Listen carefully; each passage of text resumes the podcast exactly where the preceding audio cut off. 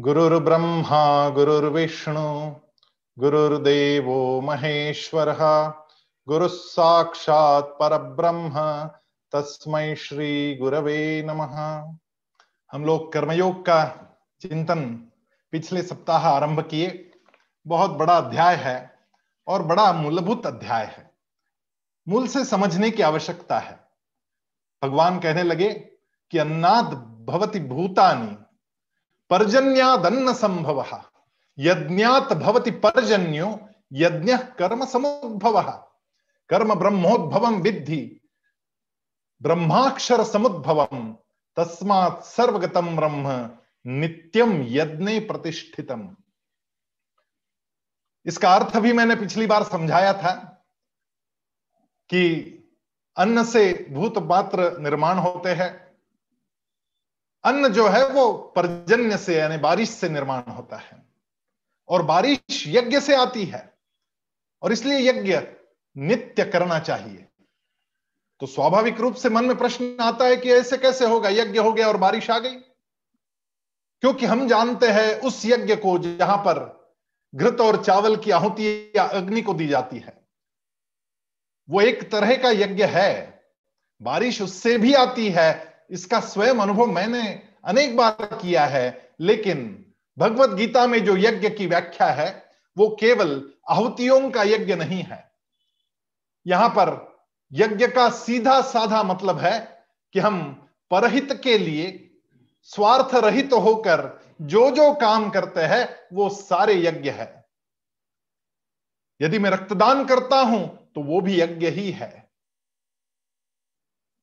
द्रव्य यज्ञास तपो यज्ञ योग यज्ञास तथा परे स्वाध्याय ज्ञान यज्ञाश्च यतय संशित व्रता अभी मैं भगवत गीता के बारे में कुछ कह रहा हूँ यह भी यज्ञ है। यदि मेरे मन में आ जाए कि बारिश आनी चाहिए तो बारिश आएगी। यदि मैं उस भाव से इस यज्ञ को कर रहा हूँ तो आएगी।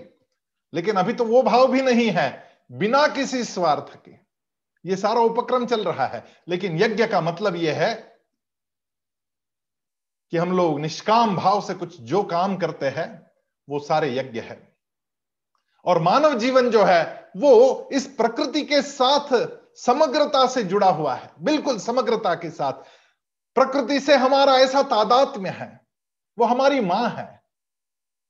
और प्रकृति के साथ हमारा अद्वैत बना हुआ है। द्वैत नहीं है हम और प्रकृति अलग अलग नहीं है। प्रकृति के इस चक्र में हम लोग एक हिस्सा है। यह हम लोगों को समझना बड़ा आवश्यक है कि हम लोग एक हिस्सा है प्रकृति का। आपको पता है कि जब जब महायुद्ध घटे, तब तब उसके बाद जो संतति हुई है, वो बच्चे, लड़के ज़्यादा पैदा हुए। ये ये स्टेटिस्टिकली प्रूवन डाटा है कि जब जब युद्ध हुए, पहला महायुद्ध हुआ, वैश्विक महायुद्ध, दूसरा महायुद्ध हुआ, इसके पश्चात जो संतति पैदा हुई इस पृथ्वी तल पर, उसमें पुरुष लिंग के ज़्यादा बच्चे पैदा हो गए। ये एक अद्भुत संयोग है, या प्रकृति का अपना ऐसा कुछ मिराकल है कि जब बहुत सारे पुरुष युद्ध में मारे गए तब पुरुषों की संख्या पृथ्वी तल पर कम हो गई तो पुरुष संतति ज़्यादा आई। ये एक अद्भुत संयोग नहीं, ये प्रकृति का अपना विज्ञान है। एक बहुत सुंदर रिसर्च, एक घटना मैं आपको बताना चाहूँगा। तिब्बत आप सब जानते हैं, बड़ा सुंदर प्रदेश वो। हिमालय की गोद में बैठा हुआ, निसर्ग से भरपूर प्रकृति का वरदान प्राप्त ऐसा वो सारा प्रदेश। उस प्रदेश में एक बाहरी दुनिया का एक आदमी वहाँ आया। तिब्बत का नहीं था। हम जिन्हें सो कॉल्ड लर्नेड कहते हैं सो कॉल्ड एजुकेटेड कहते हैं, ऐसा एक आदमी वहाँ पे पहुँचा। और उसने कहा कि अरे यहाँ कितने मच्छर है। हमारे वहाँ पर हम डीडीटी का पाउडर छिड़काते हैं पानी में मिलाकर।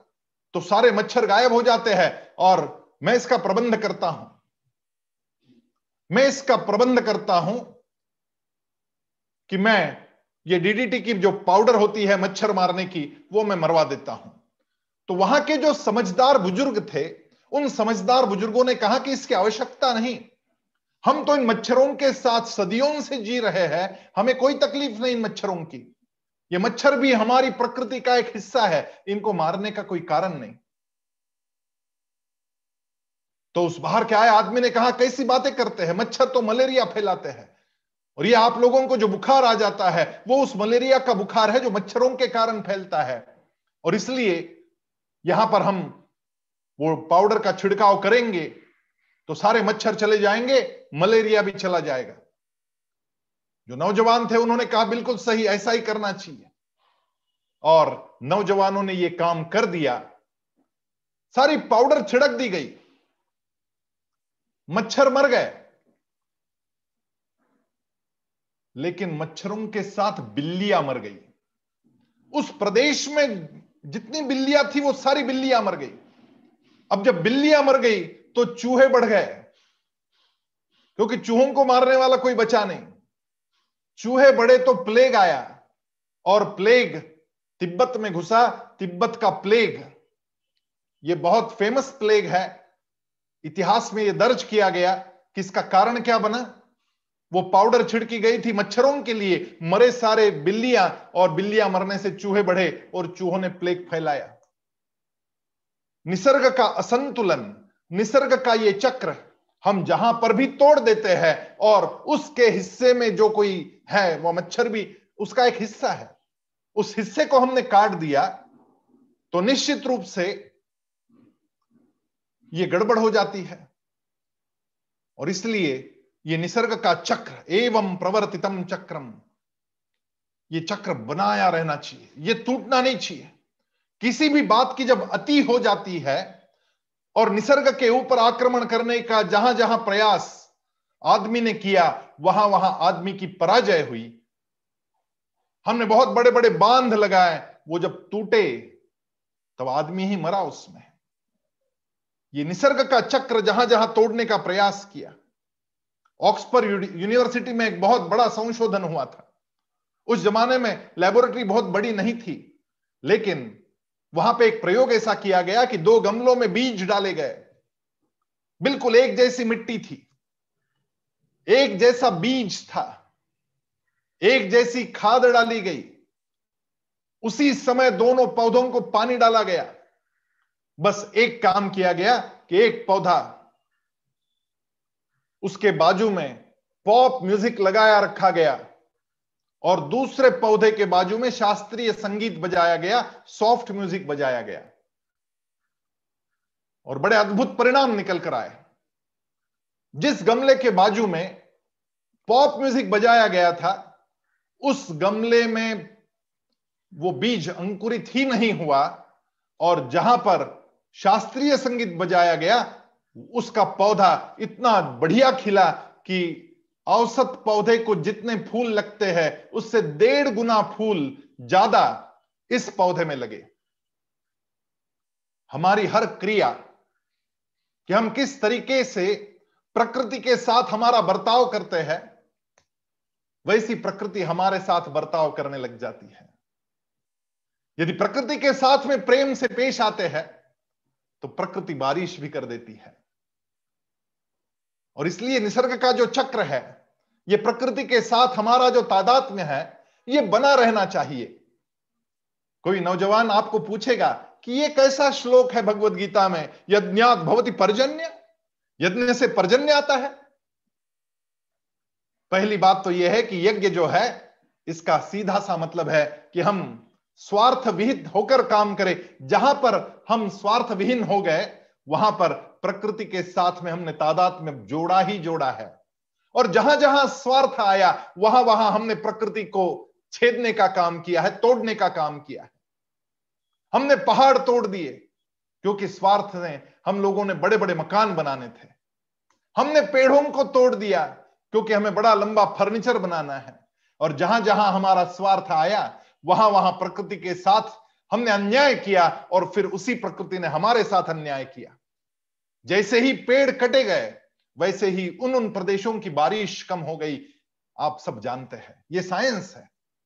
ऐसा क्यों होता है? क्योंकि प्रकृति के साथ जब जब खिलवाड़ करता है आदमी, तब तब प्रकृति भी नाराज़ होकर पानी बरसाना बंद करती है। और इस श्लोक में बिल्कुल उसी बात को इंगित किया गया यज्ञात भवति परजन्य।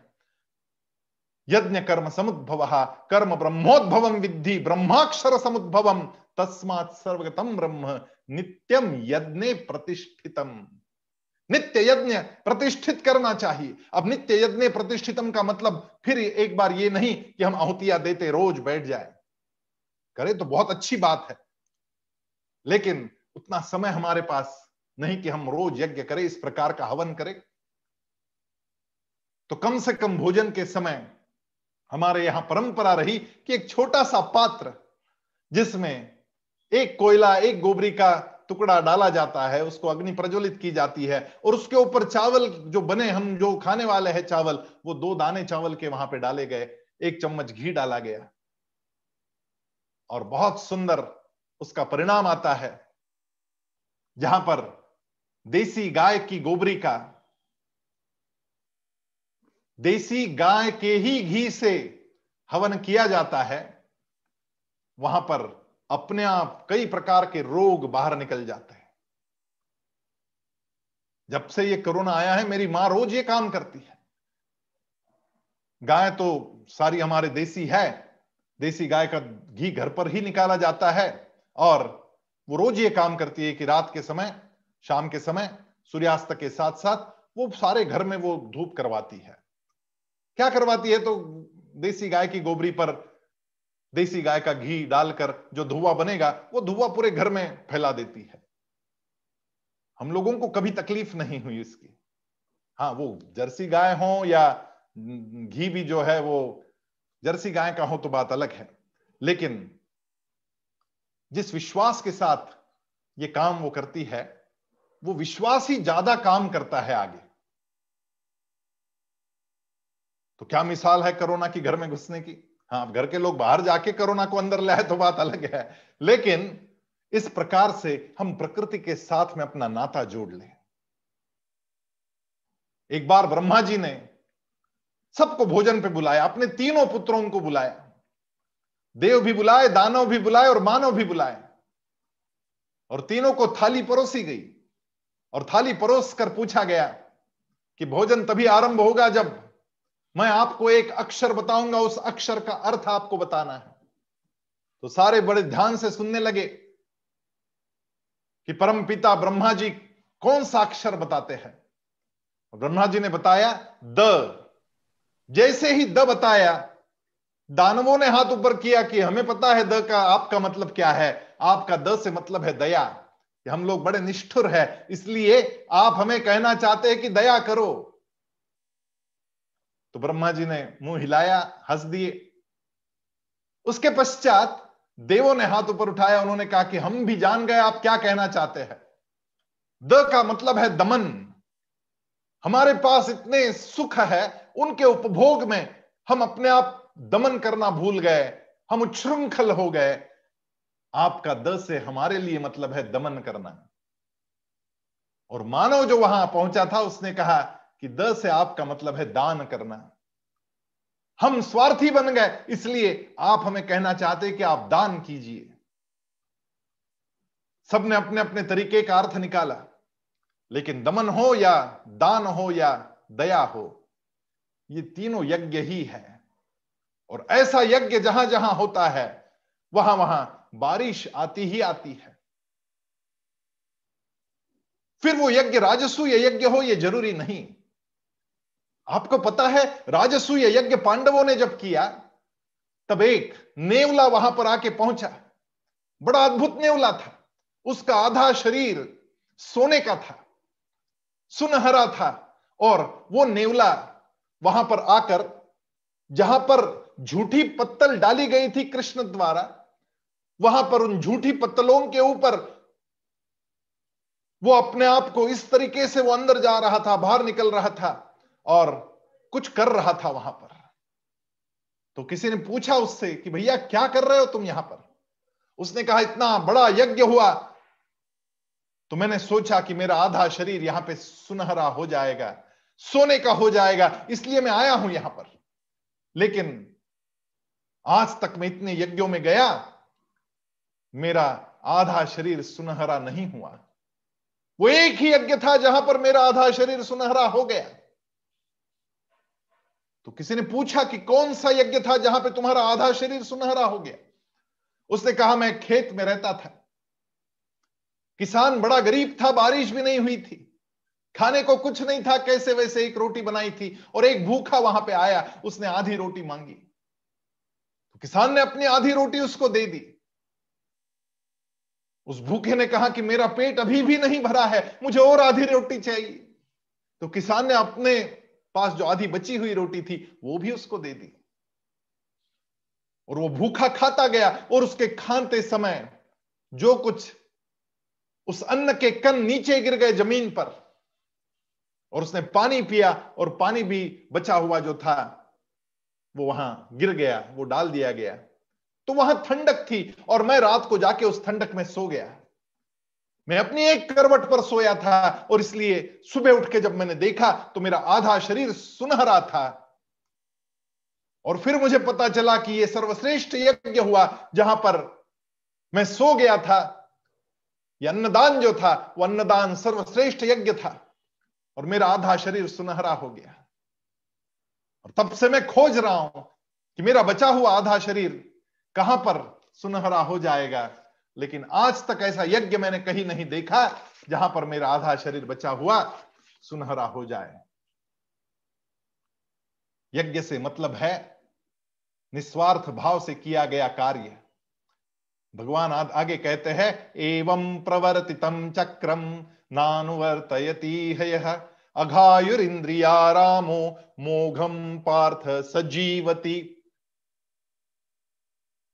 जो लोग इस प्रकार चलने वाले परंपरा से प्रचलित सृष्टि चक्र के अनुकूल नहीं बरतते हैं, अर्थात अपने कर्तव्यों का पालन नहीं करते हैं, वे इंद्रियों के द्वारा भोगों में रमण करने वाला ऐसा जो व्यक्ति होता है, वो पापायु पुरुष व्यर्थ ही जीता है, उसका जीवन सार्थक नहीं होता। और इसलिए सृष्टि चक्र का बड़ा आदर हम लोगों को करना चाहिए। यस्वात्मरतिरेव स्यात् आत्मतृप्तश्च मानवः, आत्मन्येव च संतुष्टस्तस्य कार्यम न विद्यते। लेकिन जो मनुष्य आत्मा में रमण करने वाला और आत्मा में ही तृप्त तथा आत्मा में ही संतुष्ट रहने वाला होता है, उसके लिए कोई कर्तव्य नहीं बचता। अब ये श्लोक हम लोगों को ऐसा लगेगा कि कर्तव्य नहीं बचता तो बड़ा मज़ा हो गया, फिर तो कुछ करने का कारण ही नहीं। कर्म योग में ये बात बिल्कुल हो नहीं सकती। हम कुछ नहीं भी कर रहे, तब भी हम कुछ कर रहे हैं। हम ध्यान मग्न होकर बैठ जाते हैं, तब भी ध्यान करते हैं। हम ध्यान भी नहीं करते हैं तो कम से कम हम सांस तो लेते ही रहते बैठते तो है ही ना। तो कुछ न कुछ काम हमारे द्वारा निरंतर किया जा रहा है, लेकिन उस कार्य के साथ में जब तक हमारा ये भाव नहीं जुड़ता मैं जो कुछ कर रहा हूँ, वो उस परमात्मा को प्रसन्न करने के लिए कर रहा हूँ तब तक कर्म योग नहीं घटता, वो केवल कर्म रह जाता है। नैव तस्य कृतेनार्थो, ना कृते नेह कश्चन, न चास्य सर्वभूतेषु कश्चिदर्थ व्याश्रय उस महापुरुष का इस विश्व में न तो कर्म करने से कोई प्रयोजन रहता है और न कर्म न करने से भी कोई प्रयोजन रहता है। संपूर्ण प्राणियों में भी इसका किंचित मात्र भी स्वार्थ का संबंध नहीं रहता। समझने की बात है। करने में भी कर्तव्य नहीं रहता और नहीं करने में भी कर्तव्य नहीं रहता। क्या कंफ्यूजिंग बात है ये। इसलिए तो अर्जुन बार बार प्रश्न किए जा रहा है कि भगवान जरा ध्यान से समझाओ। नहीं समझ पा रहा हूँ और फिर भगवान आगे और भी समझाते चलते हैं। करना न करना दोनों एक ही सिक्के के दो पहलू है। और इसलिए जब हम निस्वार्थ भाव से कुछ काम करते हैं तो हमारे लिए कुछ नहीं करते। और जब हम हमारे लिए कुछ नहीं करते, तब हम निस्वार्थ भाव से कुछ ना कुछ तो करते ही रहते हैं। ये बड़ा सुंदर कॉम्बिनेशन है। जिस क्षण हमारे मन से स्वार्थ की भावना निकल गई कि बस मैं खाना खाऊँगा, मैं खाना खाऊँगा, मैं अपने बच्चों को भोजन कराने के लिए भोजन पका रही हूँ, ये भाव स्वार्थ का भाव है। लेकिन जिस क्षण मैं अपने भगवान को भोग दिखाने के लिए और फिर उसका प्रसाद सबको बांटने के लिए भोजन बना रही, ये भाव जिस क्षण आता है, तब वो काम काम नहीं रहता, वो आनंद बन जाता है। या आनंद बनाना काम को, ये कला हमें आनी चाहिए। काम वही है, बस पैराडाइम शिफ्ट जो अंदर से हम लोग अपने मन का परिवर्तन कर दे। ये पैराडाइम शिफ्ट जिस क्षण आएगा, उस क्षण ये घटना घट जाती है। तस्मादसक्त सततम कार्यं कर्म समाचर, असक्तो ह्याचरं कर्म परमाप्नोति पुरुष। इसलिए तो निरंतर आसक्ति से रहित होकर सदा कर्तव्य कर्म को भली भांति करता रहे, क्योंकि आसक्ति से रहित होकर कर्म करता हुआ मनुष्य परमात्मा को प्राप्त हो जाता है। आगे के श्लोक में ये बिल्कुल स्वच्छ, साफ़ शब्दों में हम लोगों को भगवान ने बता दिया कि बिना आसक्ति के जो कर्म हम करता है तो कोई एक डॉक्टर है, वो डॉक्टर रोज पेशेंट को चेक करता है। कोई एक शिक्षक है, वो बच्चों को रोज पढ़ा रहा है। उसको अपनी तनख्वाह मिलती है, डॉक्टर को अपनी फ़ीस मिलती है। वो तो उसका कर्तव्य कर्म कर रहा है, लेकिन भाव मन में यह है कि आया हुआ जो बच्चा है, मेरे पास शिक्षा ग्रहण करने के लिए आया है तो वो बाल कृष्ण का रूप ही तो है। इस भावना से जिस क्षण शिक्षक सिखाने लग जाए, तब उसका सिखाना आनंद में परिवर्तित हो जाता है। कोई डॉक्टर जिस क्षण ये समझ ले कि आया हुआ पेशेंट भगवान का ही रूप है,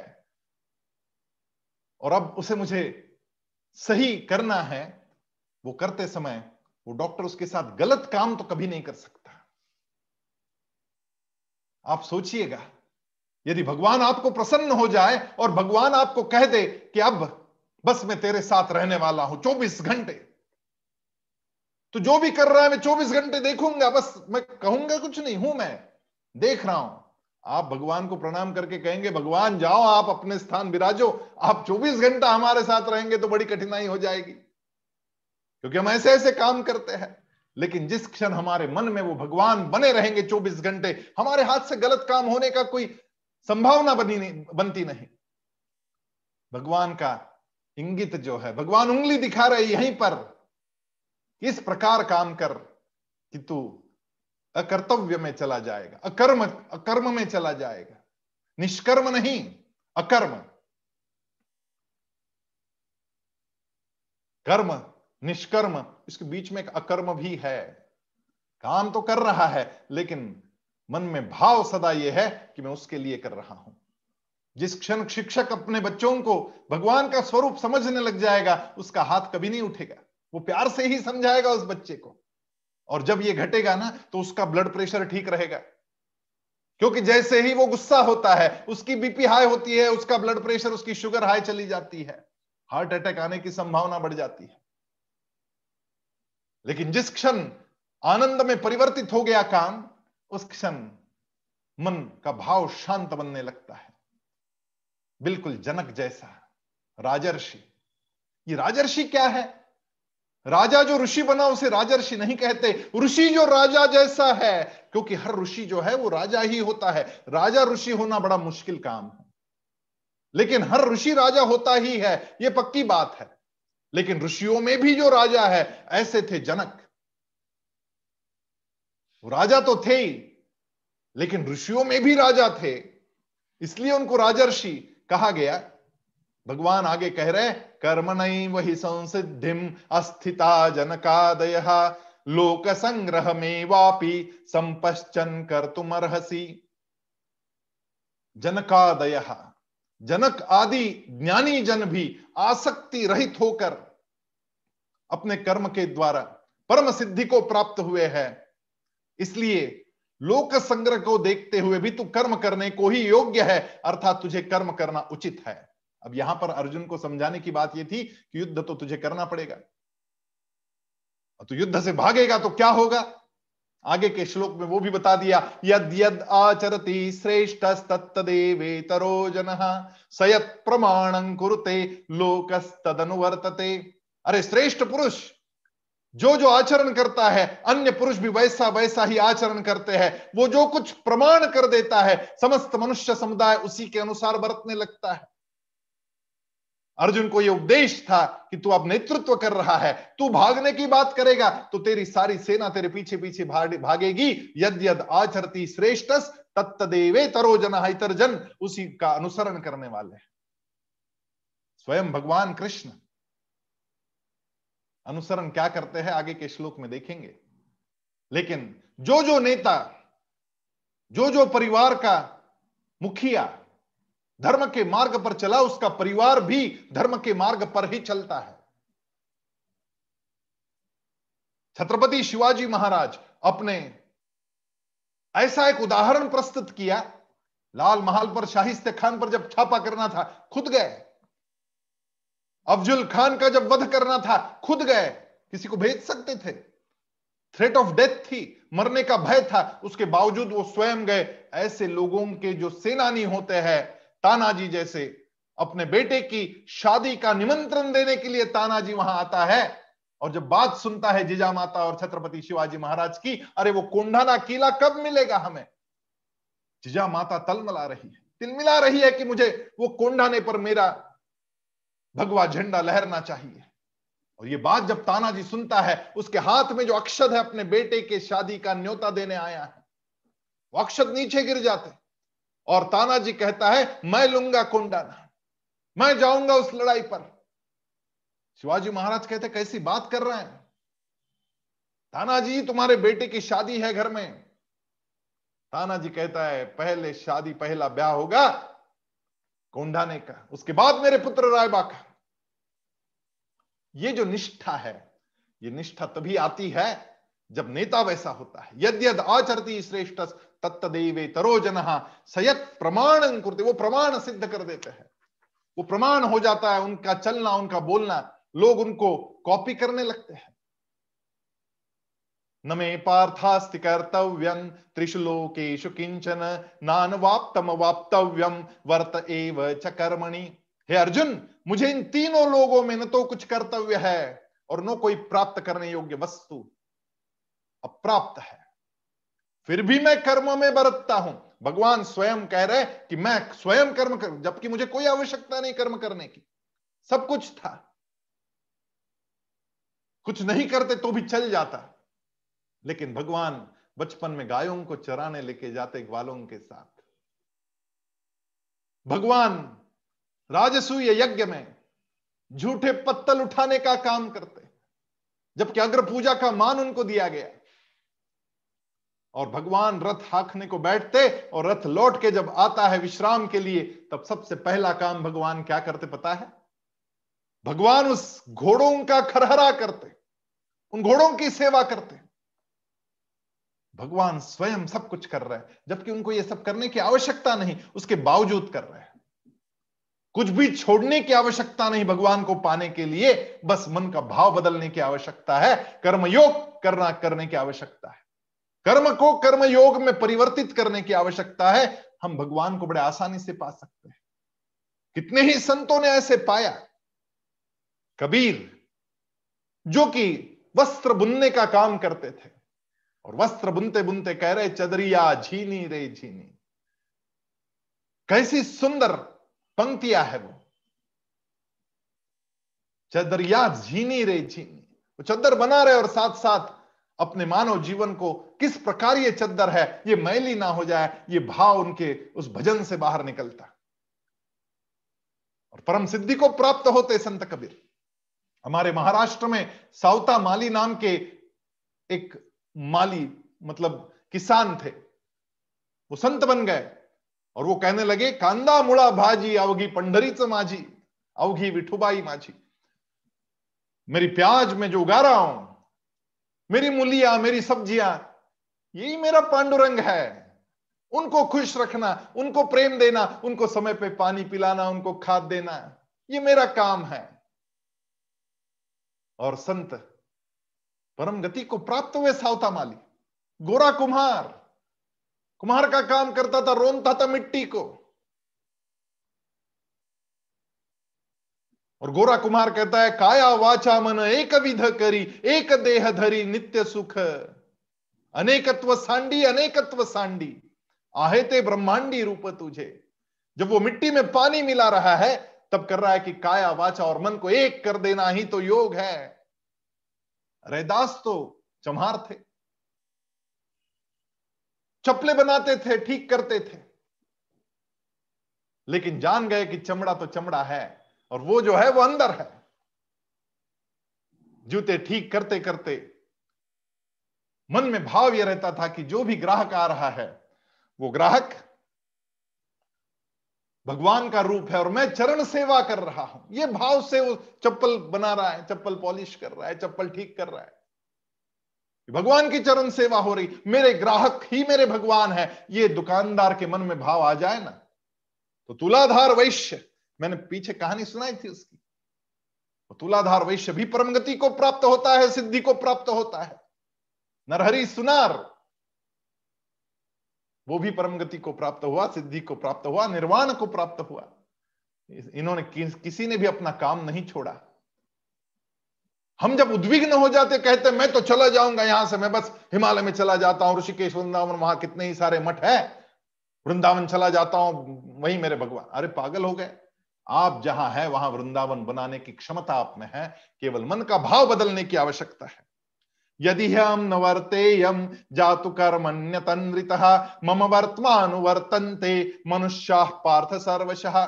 क्योंकि हे पार्थ, यदि कदाचित मैं सावधान होकर कर्मों में न बरतू तो बड़ी हानि होने की संभावना है, क्योंकि मनुष्य सब प्रकार से मेरे मार्ग का अनुसरण करने वाला है। एक बहरा व्यक्ति था। वो बहरा व्यक्ति प्रवचन सुनने जाया करता था। तो किसी ने पूछा, भैया, तुम्हें तो कुछ भी सुनाई नहीं देता। उसके बावजूद तुम प्रवचन सुनने क्यों जा रहे हो? उसने कहा, मेरे बच्चे छोटे हैं, वो देखते हैं कि मैं प्रवचन सुनने जाता हूँ। मुझे सुनाई नहीं देता, ये ठीक है। लेकिन मेरे बच्चे पर यह संस्कार होना भी बड़ा आवश्यक है कि मैं प्रवचन सुनता हूँ तो वो मेरे पीछे पीछे बच्चे भी प्रवचन सुनेंगे। बड़े लोग जैसा काम करते, वैसे छोटे लोग अनुसरण करते और इसलिए भगवान स्वयं कह रहे कि मैंने कर्म को कहीं नहीं छोड़ा, मैं सारे कर्म कर रहा हूँ। और फिर भी मैं अलिप्त रहना सीख चुका हूँ। नमाम कर्माण लिंपंती नमे कर्म फले स्पृहा इतिमाम यो भी जानाती, कर्म भीर न बध्यते। वो कर्म मुझे बांधता नहीं। जब वो कर्म स्वार्थ से होता है तो वो कर्म बांधता है। और जो निस्वार्थ भाव से होता है, वो कर्म कभी बाँध नहीं सकता। और इसलिए भगवान कह रहे उत्सीदे युरिमे लोका, न कुर्यान कर्म चेदहम संकर कर्ता श्याम पहन्यामी प्रजा। इसलिए यदि मैं कर्म न करूँ तो ये सारे मनुष्य नष्ट भ्रष्ट हो जाएँगे और संकरता करने वाला मैं हो जाऊँगा। इसलिए समस्त प्रजा को नष्ट करने वाला मैं रहूँगा। इसलिए ये मेरी जिम्मेवारी है कि मैं कर्म करता रहूँ। कितनी बड़ी बात कह रहे भगवान। हम सबको ये बहुत सीखने की बात है।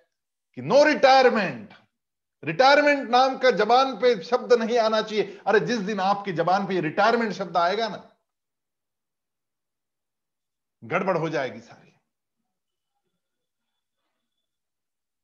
जब तक जीवन है, तब तक कर्मयोग चलता रहा। आप ठीक है, आप कर्म बंद कर सकते हैं, लेकिन कर्मयोग कभी रुके नहीं। तो लोग रिटायर हो जाते और आराम करने में लग जाते ना बची हुई ज़िंदगी मेरी। अब समाज के लिए समर्पित हो जाए, ये भाव मन में रहना चाहिए। और ये तभी घटेगा जब हम युवावस्था में इसकी आदत थोड़ी थोड़ी बनाना आरंभ करेंगे। थोड़ा युवावस्था में नामस्मरण करेंगे तो बुढ़ापे में मज़ा आएगा वो करने में। युवावस्था में थोड़ा समाज के साथ जुड़ेंगे तो बुढ़ापे में समाज के लिए पूरा समय देने में आनंद आएगा। नहीं तो कहाँ से आएगा आनंद? और इसलिए एक घंटे का समय प्रतिदिन आइए, गीता सिखाइए निस्वार्थ भाव से। आपके लिए तो सुविधा बना दी है। आशु भैया बार बार मैसेज करते, किसी को सिखाना चाहते, कोई सिखाना चाहता तो आ जाओ। अच्छा नहीं सिखा सकते, कोई बात नहीं। टेक्नो बन जाओ। तो आइए, दिसंबर की बैच में एक घंटा देने का निश्चय करें। मेरे लिए नहीं, सबके लिए। मैं अब कर्मयोगी बनूँगा। भगवान कह रहे सक्ता कर्मण्य विद्वांसो यथा कुरंती भारत। कुरियाद विद्वांस तथा सक्त चिकित्सुर लोक संग्रहम हे भारत, कर्म में आसक्त हुए अज्ञानी जन, जिस प्रकार कर्म करते हैं, आसक्ति रहित विद्वान भी लोक संग्रह करना चाहता हुआ भी उस प्रकार का कर्म करे। कर्म से छुटकारा नहीं।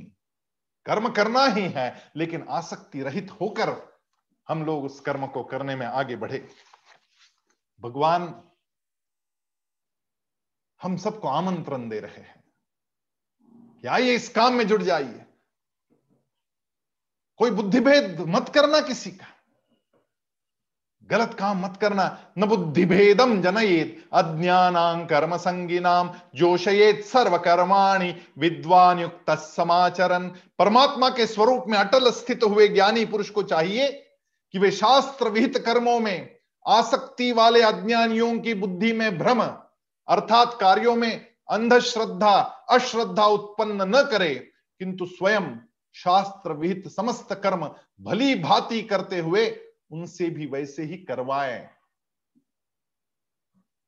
शास्त्र शास्त्र विहित का मतलब यहाँ पर है कि हमारे वेदों में, शास्त्रों में जो लिखी गई बात है, जो विज्ञान निष्ठ बातें हमारे वेदों में कही गई, उन बातों को हम आगे बढ़ाए। हम कभी अपने मुँह से हमारे ये शास्त्रों के लिए गलत शब्दों का प्रयोग ना करें। लोगों के मन में अंधश्रद्धा पैदा हो, ऐसा कुछ भी ना करे। मुझे पता नहीं है तो मैं कुछ ना बोलू। क्योंकि साइंस आज भी सब कुछ नहीं जान सका है। धीरे धीरे जान रहा है साइंस। लेकिन आज से डेढ़ सौ वर्ष पहले यदि कोई कहता कि ऐसे विमान उड़ते हैं, पुष्पक विमान। आप कहते क्या पागलपन की बात कर रहे ऐसा कभी कोई ऊपर से उड़ता है? तब तक विज्ञान की खोज अधूरी थी। विज्ञान की खोज जब पूरी हुई, तब पता चला कि हाँ ऐसा भी हो सकता है, घट सकता है। और इसलिए हमारे समझ में जो बात नहीं आती, उसकी, उस बात को हम लोग इस तरीके से ना कहे कभी कि ये गलत है। अंधश्रद्धा किसी के मन में पैदा ना होने दे। प्रकृते क्रियमाणानी, गुण कर्माणि सर्वशः। अहंकार विमूढ़ात्मा, कर्ता हमिति मन्यते। वास्तव में संपूर्ण कर्म सब प्रकार से प्रकृति के गुणों द्वारा किए जाते हैं तो भी जिसका अंतकरण अहंकार से मोहित हो जाता है, ऐसा अज्ञानी मैं करता हूँ, ऐसा मानने लगता है। हम करता नहीं है। जो कुछ हम कर रहे हैं अवसर प्राप्त हुआ है हमें करने का। परम भाग्य से यह अवसर उसने हमें प्रदान किया है, हम माध्यम बने हैं। भगवान स्वयं अर्जुन को अठारहवें अध्याय ग्यारहवें अध्याय में कहते हैं ना, जब विराट रूप दिखाया तो कहते कि अरे मार, बाँध तू चला, मार तो मैंने पहले ही दिया है। बाँध चलाना आप तेरा काम है। ये श्रेय मैं तुझे देना चाहता हूँ, विजय का श्रेय। हम लोगों के मन में यह भाव निरंतर बना रहे कि मेरा कुछ नहीं। मैं, तूने दिया हुआ काम बड़ी श्रद्धा के साथ में कर रहा हूँ। ये तेरा दिया हुआ है, ये भाव मन में लाना ही कर्मयोग है। भगवान कर्मयोग की व्याख्या आगे बढ़ाते। तत्वित्तु महाबाहो गुण कर्म विभाग यो गुणा गुणेश वर्तंत इति मत्वा न सज्जते। परंतु हे महाबाहो, गुण विभाग और कर्म विभाग के तत्व को जानने वाला ज्ञान योगी संपूर्ण गुण ही गुणों में बरत रहे हैं, ऐसा समझकर उनमें आसक्त नहीं होता। आसक्ति से बाहर निकलना, यही कर्मयोग का मूलभूत सिद्धांत है। जब तक मैं आसक्ति से काम करता रहूँगा, मेरे बच्चे के रिज़ल्ट आने चाहिए। लगभग सभी माताएँ उसके पीछे पड़ जाती। सातवीं कक्षा से ही बारहवीं की तैयारी करने लग जाते लोग। उसका खेल बंद कर देते कि खेलना नहीं, जाना नहीं मैदान पे पढ़ाई कर, बारहवीं में मार्क लाना। है अब तो चौथी से शुरू हो गया, कह रहे अब तो प्री प्राइमरी में भी आ गया। थोड़े दिन तो अभिमन्यु जैसी प्रार्थनाएँ करने लग जाएँगी माताएँ कि जे डबल नीट में अच्छे मार्क आए तो गर्भावस्था में ही जे डबल नीट का अभ्यास आरंभ कर दे। अपेक्षा। हमारे सारे दुखों का, दुखों की जड़ होती है। सारे दुखों का कारण है अपेक्षा, और निरपेक्षा ये सारे आनंद की वजह बन जाती है। तो निरपेक्ष भाव से आगे बढ़ने का जो काम है, वो भगवान सिखा रहे प्रकृते गुण सम्मूढ़ा सज्जनते गुण कर्मसु तान कृत्न विदो मंदान कृत्न विन्न विचालयेत। प्रकृति के गुणों से अत्यंत मोहित हुए मनुष्य गुणों में और कर्मों में आसक्त रहते हैं, उन पूर्णतया न समझने वाले मंद बुद्धि अज्ञानियों को पूर्णतया जानने वाला ज्ञानी विचलित ना करे। किसी को समझ में नहीं आ रहा है ये बात, छोड़ो उसको और आगे बढ़ो। अब बहुत ज़्यादा सोचने का समय नहीं। हम लोगों को कर्मयोग में अब लगने का समय आ चुका है। भगवान जब कर्मयोग की परिभाषा कर रहे हैं तो कर्मयोग का महात्म्य इतना कुछ ऊपर उठा देते हैं। भगवान कह रहे, युद्ध कर। कर्मयोग है वो तेरे लिए। शत्रु से युद्ध नहीं है ये तेरा। ये कर्तव्य भाव से किया गया युद्ध है। इसलिए वो शत्रुता का भाव ही मन से पहले छोड़। निर्वैर सर्वभूतेषु यमेति पांडव। निर्वैर होकर युद्ध कर, कर्तव्य के भाव से युद्ध कर। यहाँ पर तो लोगों को मारने की बात थी, हत्या की बात थी। उसके बावजूद भगवान कर्मयोग की शिक्षा दे रहे कि ये तेरे लिए कर्मयोग है। मई सर्वाणी कर्माणि संन्याध्यात्म चेतसा निराशिर निर्ममो भूतवा युद्धस्व विगत ज्वर मुझ अंतर्यामी परमात्मा में लगे हुए चित्त द्वारा संपूर्ण कर्मों को मुझे अर्पण करके आशा रहित और ममता रहित और संताप रहित होकर युद्ध कर। हमारा हर कार्य आशा रहित ममता रहित और संताप रहित हो जाए। ये तीन चीज़ें हैं जानने की कि हम कर्मयोग कर रहे हैं या केवल कर्म कर रहे हैं। यदि आशा है तो कर्म है। आशा रहित है तो कर्मयोग है। ममता है तो कर्म है। ममता रहित है तो कर्मयोग है। संताप है करते समय तो कर्म है और संताप रहित होकर कर रहे हैं तो कर्मयोग है। ये मे मतमिदम नित्यम अनुतिष्ठन्ति मानव। श्रद्धावंतो न सूयंतो मुच्चन्ते तेपि कर्म भी जो कोई मनुष्य दोष दृष्टि से रहित और श्रद्धा युक्त होकर मेरे इस मत का सदा अनुसरण करते हैं, वे भी संपूर्ण कर्मों से छूट जाते हैं। अपने आप जब अकर्म होने लगता है, तब वो कर्मों से छुटकारा होता है। कर्म कर रहे लेकिन कर्मों से छुटकारा हो गया। बड़ी अद्भुत बात घट जाती है उस समय। और ये जिस क्षण आपके जीवन में घटेगा, उस क्षण आप बुद्ध बन जाते हैं। आपको बोध जिस क्षण हो गया, उसी क्षण आप बुद्ध हो जाते हैं। और ये बोध होना ज़रूरी है। मेरा जो भी कार्य है, वो करवा रहा है मुझसे। वो देख रहा है मुझे। मेरे कर्तव्य मुझे करने हैं, इसलिए मैं ये कर रहा हूँ, लेकिन मेरा स्वार्थ अब इसके साथ बचा नहीं। इस भावना से जो काम करता हुआ आगे बनेगा, वो कर्मयोगी बन जाता है। ये त्वेतदभ्यसूयंतो नानुतिष्ठन्ति मे मतम सर्वज्ञान विमूढ़ास्वाम विद्धि नष्टा सचे, न चेत परंतु जो मनुष्य मुझमें दोषारोपण करते हुए मेरे इस मत के अनुसार नहीं चलते हैं, उन मूर्खों को तो संपूर्ण ज्ञान ज्ञानों में मोहित और नष्ट हुए ही समझ। मूढ़ शब्द का प्रयोग किया गया कि ये, अब ये समझ तो आ गया, उसके बावजूद भी नहीं कर रहा है तो फिर तो इसका कोई इलाज नहीं है, पागल है। तो क्यों हम पागल रहे? हम तो सयाने बने, आगे बढ़े और प्रतिदिन का कार्य करते समय हमारे शरीर को भी निलाते हैं ना, तब भी यही समझना है कि अरे भगवान अंदर बैठा है, मंदिर है शरीर मेरा। और इस शरीर को मैं साफ़ कर रहा हूँ, यानी भगवान का मंदिर ठीक कर रहा हूँ। भगवान का स्मरण नित्य मन में रहे। ये जिस क्षण घट जाएगा, नित्य युक्ता उपासते। ये जिस क्षण घट जाएगा, उस क्षण एक बड़ा परिवर्तन जीवन में आता है। काम कुछ भी नहीं बदलता, लेकिन फल बदल जाता है। कर्मयोग का फल जो है, वो बड़ा अद्भुत है। बहुत बड़े आनंद की निर्मित होती है कर्मयोग के घटने से। सदृशम चेष्टते स्वस्या, प्रकृतेर ज्ञानवान प्रकृतिम यान्ति भूतानी, निग्रह किंकरिष्यति सभी प्राणी प्रकृति को प्राप्त होते हैं, अर्थात अपने स्वभाव के परवश हुए कर्म करते हैं। ज्ञानवान भी अपनी प्रकृति के अनुसार चेष्टा करता है, फिर इसमें किसी का हट क्या करेगा? प्रकृति के साथ तादात में जोड़ते हुए, क्योंकि हम प्रकृति के साथ बंधे हुए हैं। हमारा शरीर प्रकृतिजन्य है, पंचभूतों का दिया हुआ है। और ये शरीर है इसलिए अंदर वो परमात्मा आत्मा स्वरूप बैठा हुआ है। वो जो आत्मा है, वो परमात्मा का अंश।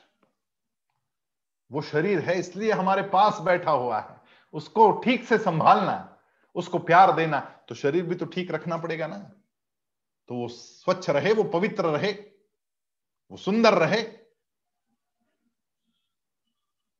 वो सौष्ट। हम व्यायाम करें रोज, हम योगासन करें रोज, क्योंकि शरीर को स्वस्थ रखना है। इंद्रियस्य इंद्रियस्यार्थे राग द्वेश व्यवस्थित तयोर्नवशमागछेत तौहस्य परिपंथिनौ इंद्रिय और इंद्रिय के अर्थ में, अर्थात प्रत्येक इंद्रिय के विषय में राग और द्वेष छिपे हुए हैं। हमारी आँखें किसी को देखती है तो द्वेष का भाव मन में जग जाता है। हमारे कान कुछ बात सुनते हैं तो द्वेष का भाव मन में समय उठ जाता हमारे सारे इंद्रियों के विषय जो है, उसमें राग और द्वेष छुपा हुआ है। मनुष्य को इन दोनों के वश में नहीं होना चाहिए, क्योंकि वे दोनों ही इसके कल्याण मार्ग में विघ्न पैदा करने वाले हैं। अब इसके आगे जब ये समझ गया कर्मयोग तो किसी के भी लिए द्वेष का भाव मन में ना आए। किसी के भी लिए नहीं, ना घृणा का भाव आए। केवल प्रेम का भाव रहे, सहज स्वीकार का भाव रहे, ये जिस क्षण घटता है, उस क्षण जीवन में बड़ा परिवर्तन आता है। एक बहुत महत्वपूर्ण श्लोक इस तीसरे अध्याय में कहा गया, श्रेयान स्वधर्मो विगुण परधर्मात् स्वनुष्ठितात स्वधर्मे निधनम श्रेय, परधर्मो भयावह।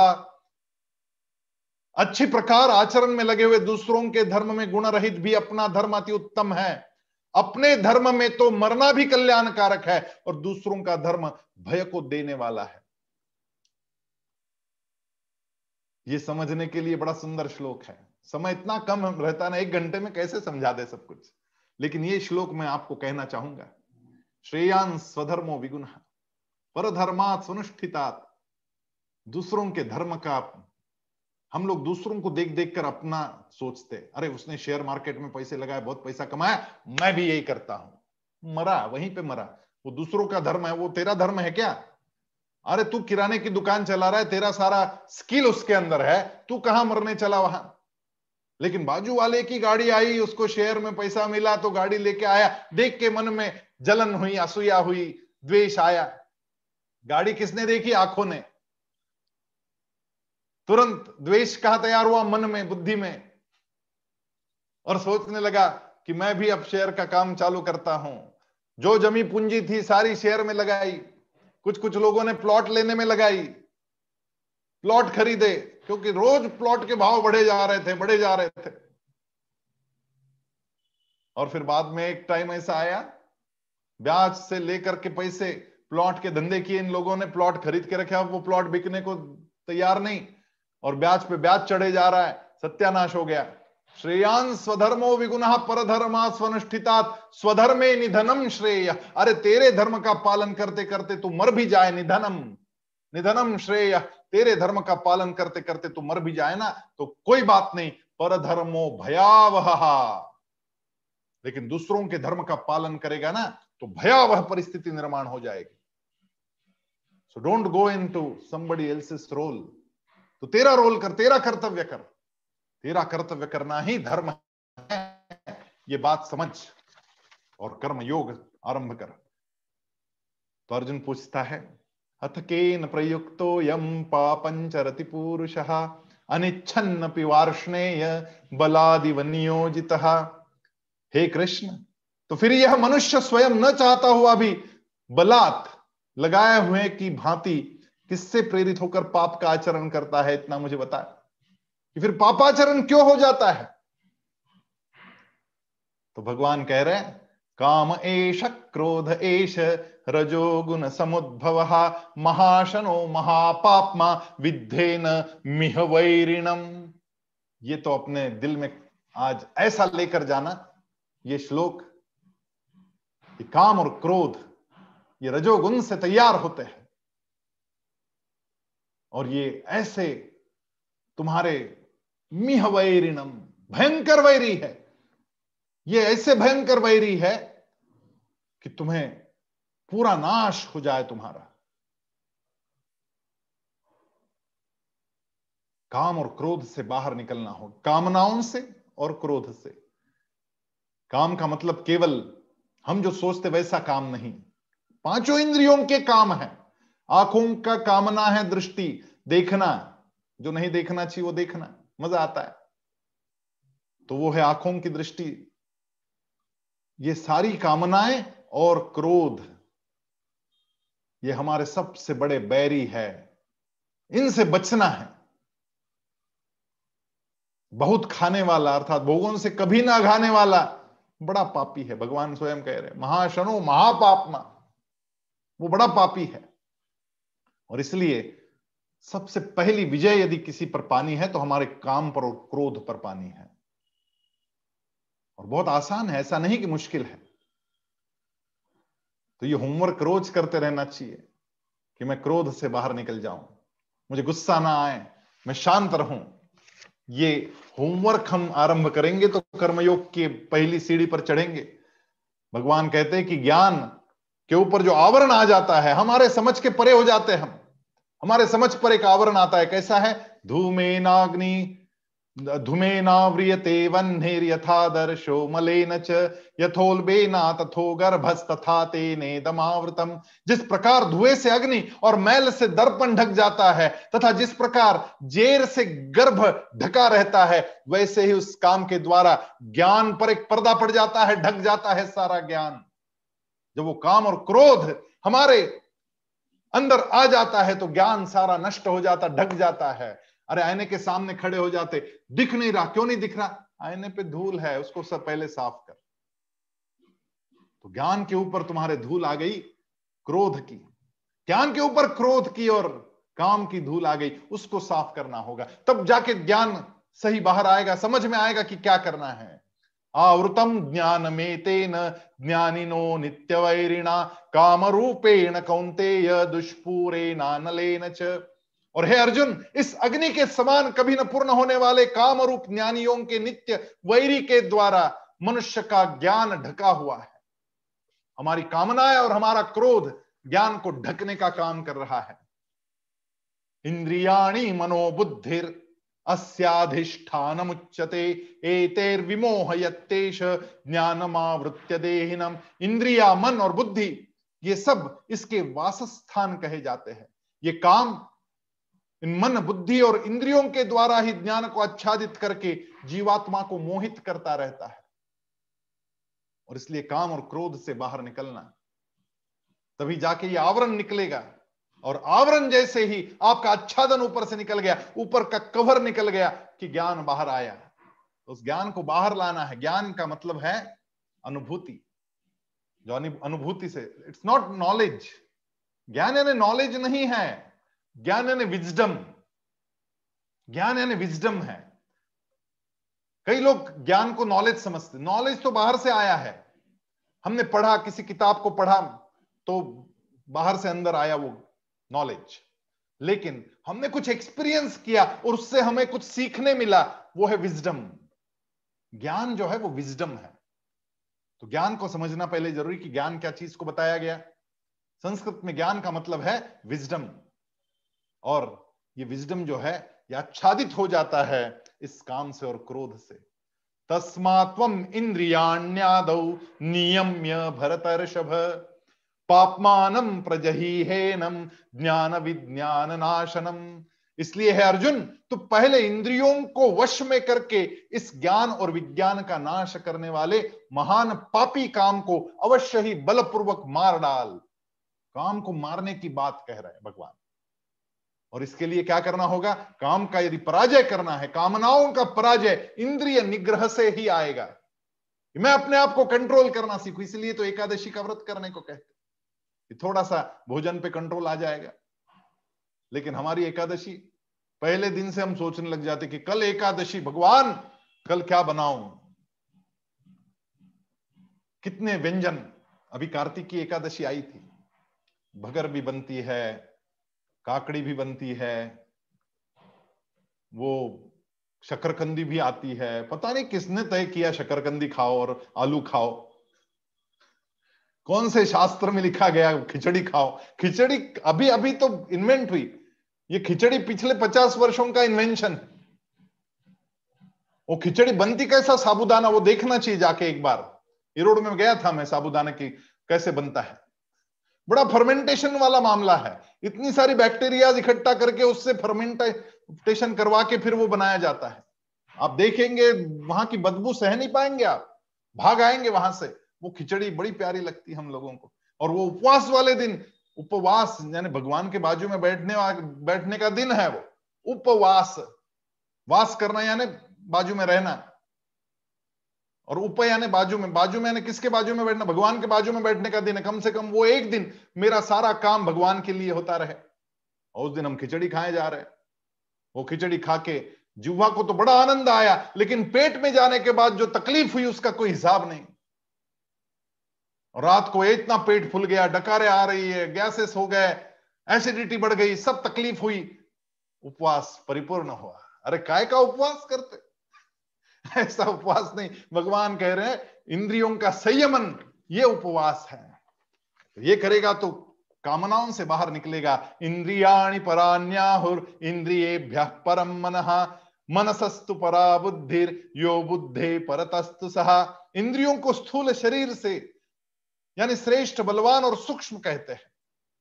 इंद्रियों को स्थूल शरीर से, और इंद्रियों से ऊपर मन है। मन से भी ऊपर बुद्धि और बुद्धि से भी अत्यंत ऊपर जो है वो है आत्मा।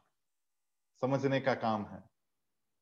आँखें इंपॉर्टेंट है, लेकिन उससे ऊपर कौन है? आँखों का विषय देखना, दृष्टि, वो उससे ऊपर है।